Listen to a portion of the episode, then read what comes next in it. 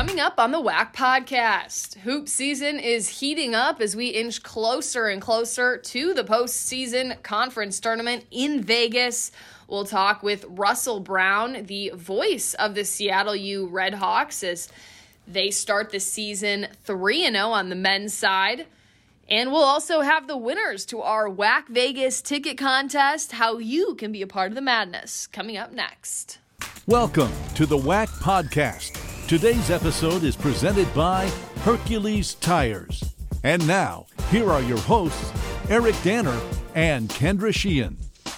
Good morning, everybody. This will probably be posted in the evening, but it is being recorded in the morning. So I'll say good morning to you all. It's just me, Kendra Sheehan here. Eric Danner is out at an NCAA convention. So not exactly sure what he will be learning there. I believe it's on the broadcast side, but I'm sure he will come back armed with knowledge to share with the rest of our department. And uh, so, super excited for him to have that opportunity. It's down in San Antonio. Some of our other senior staff members are there. Our commissioner, Brian Thornton. I believe our deputy commissioner, Patrick Colbert, is there. And so, a lot of great stuff going on this week, a lot of learning, and a lot of new ideas and stuff that we can utilize in the upcoming seasons.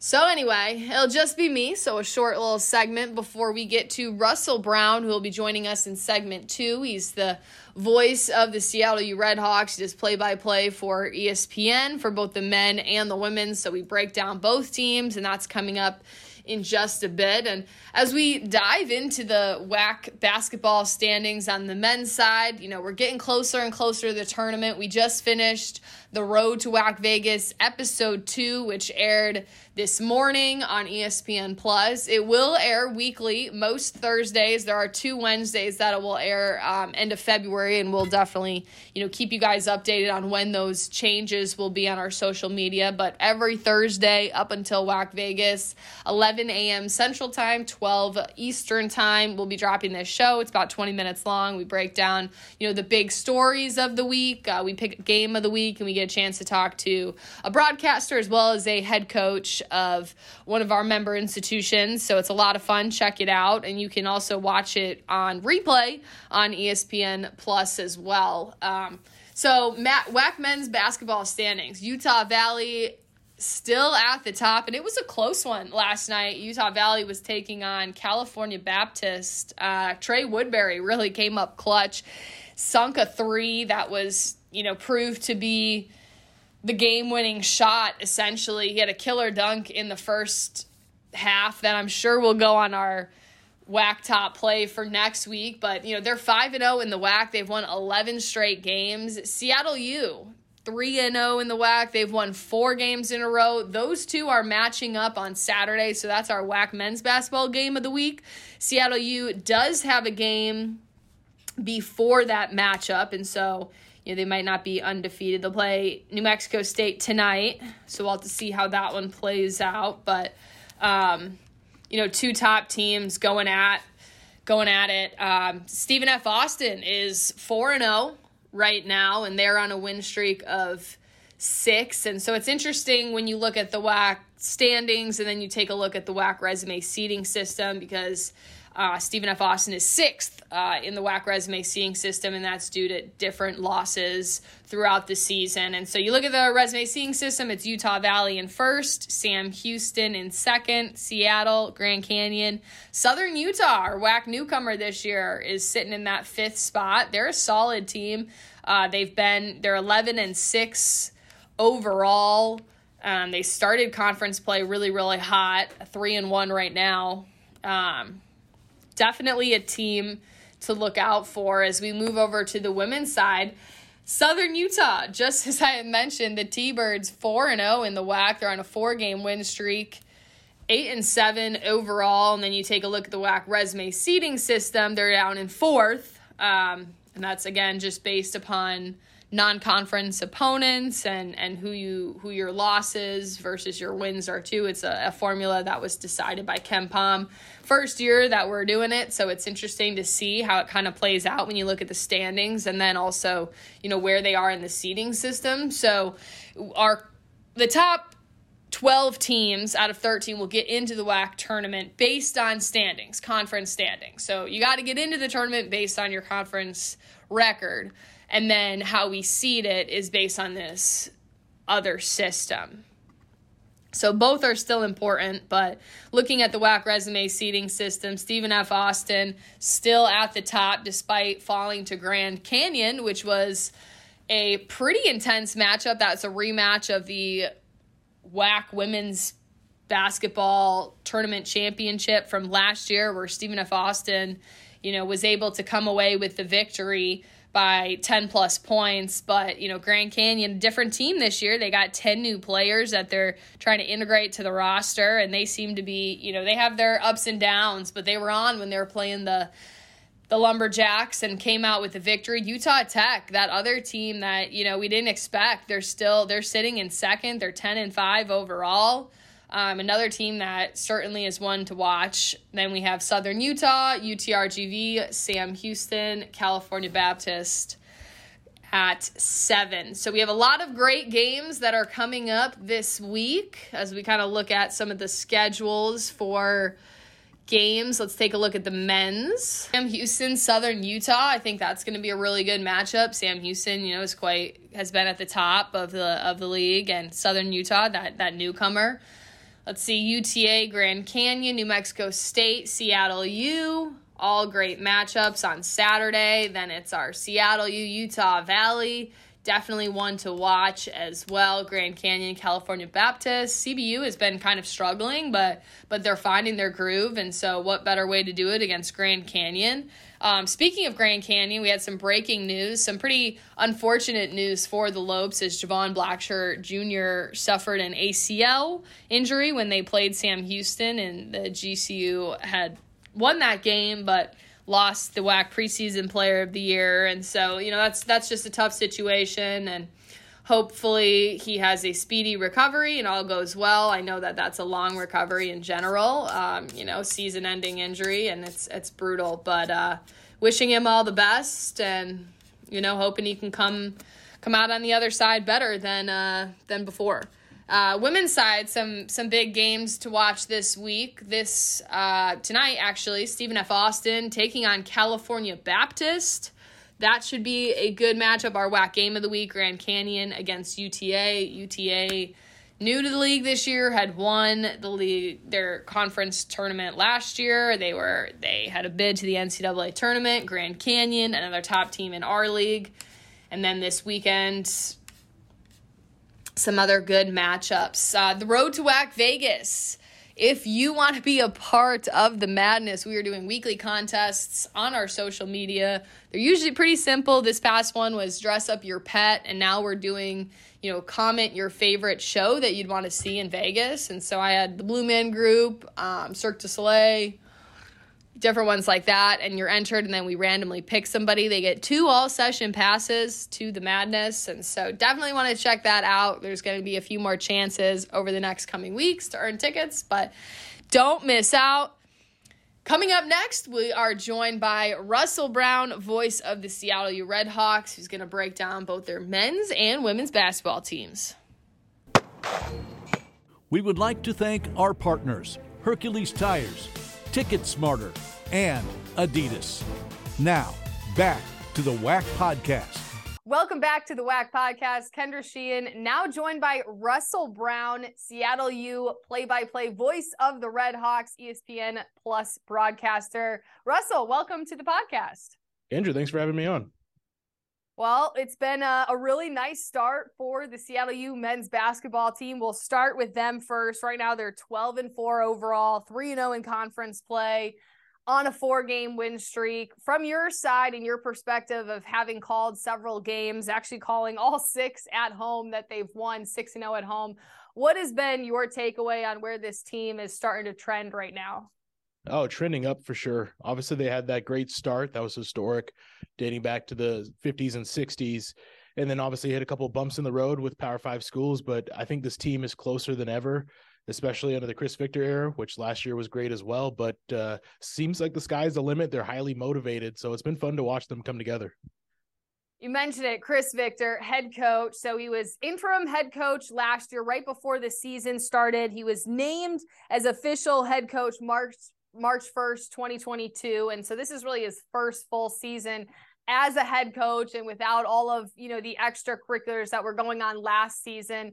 What is kind of um, your takeaways on where he has progressed as a head coach and guiding this team and building the culture and doing exactly what he wants to do with this program?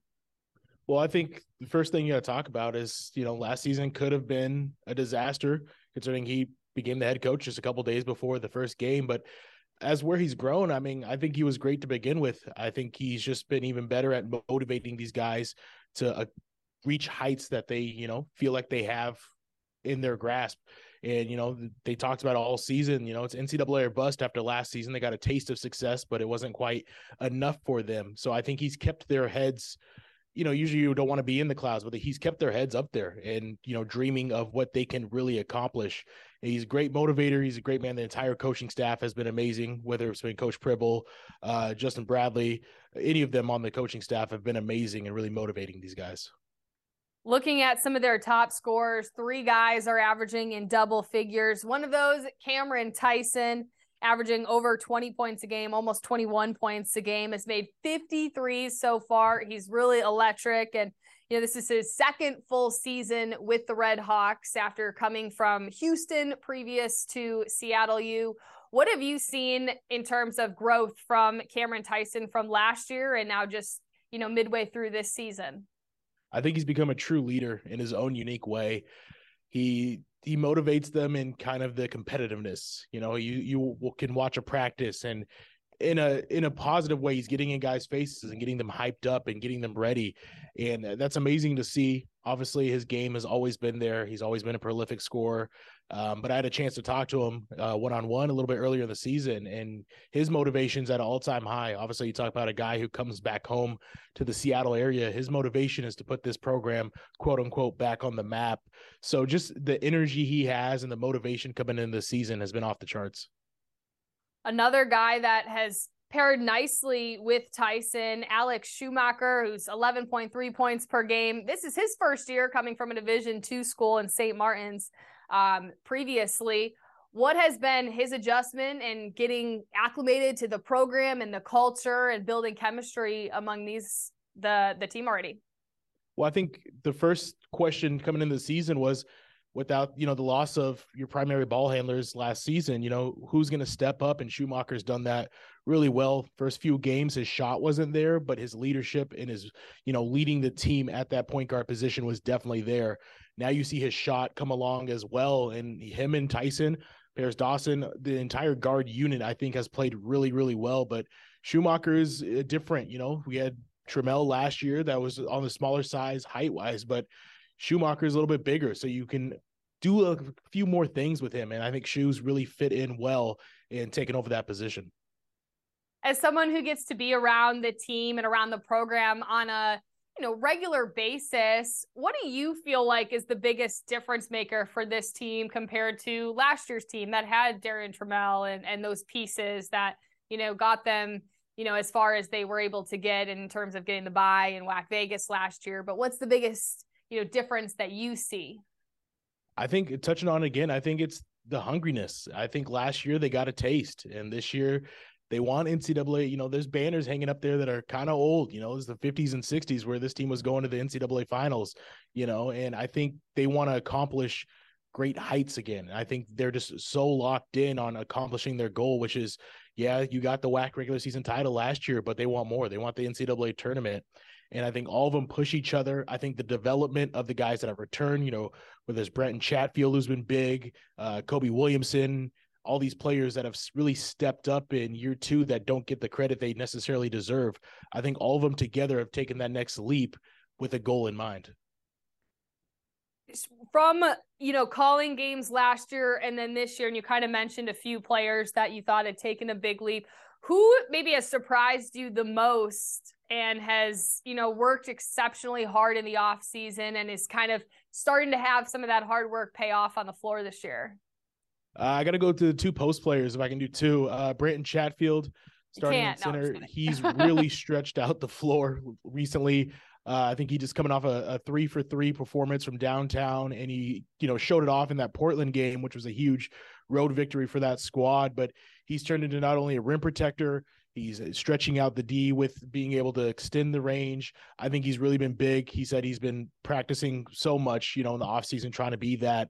And then uh, also at the four position, Emeka Udenyi, you know, he's always been the Swiss Army knife for this squad. And you talk to a lot of the players, he doesn't get the credit he deserves because he'll kind of a Draymond Green type where he will, you know, get some points, get a lot of rebounds, get, you know, a few assists, but they pile up and he's the one that's diving on the floor and he's the one that's kind of doing all the dirty work for this squad.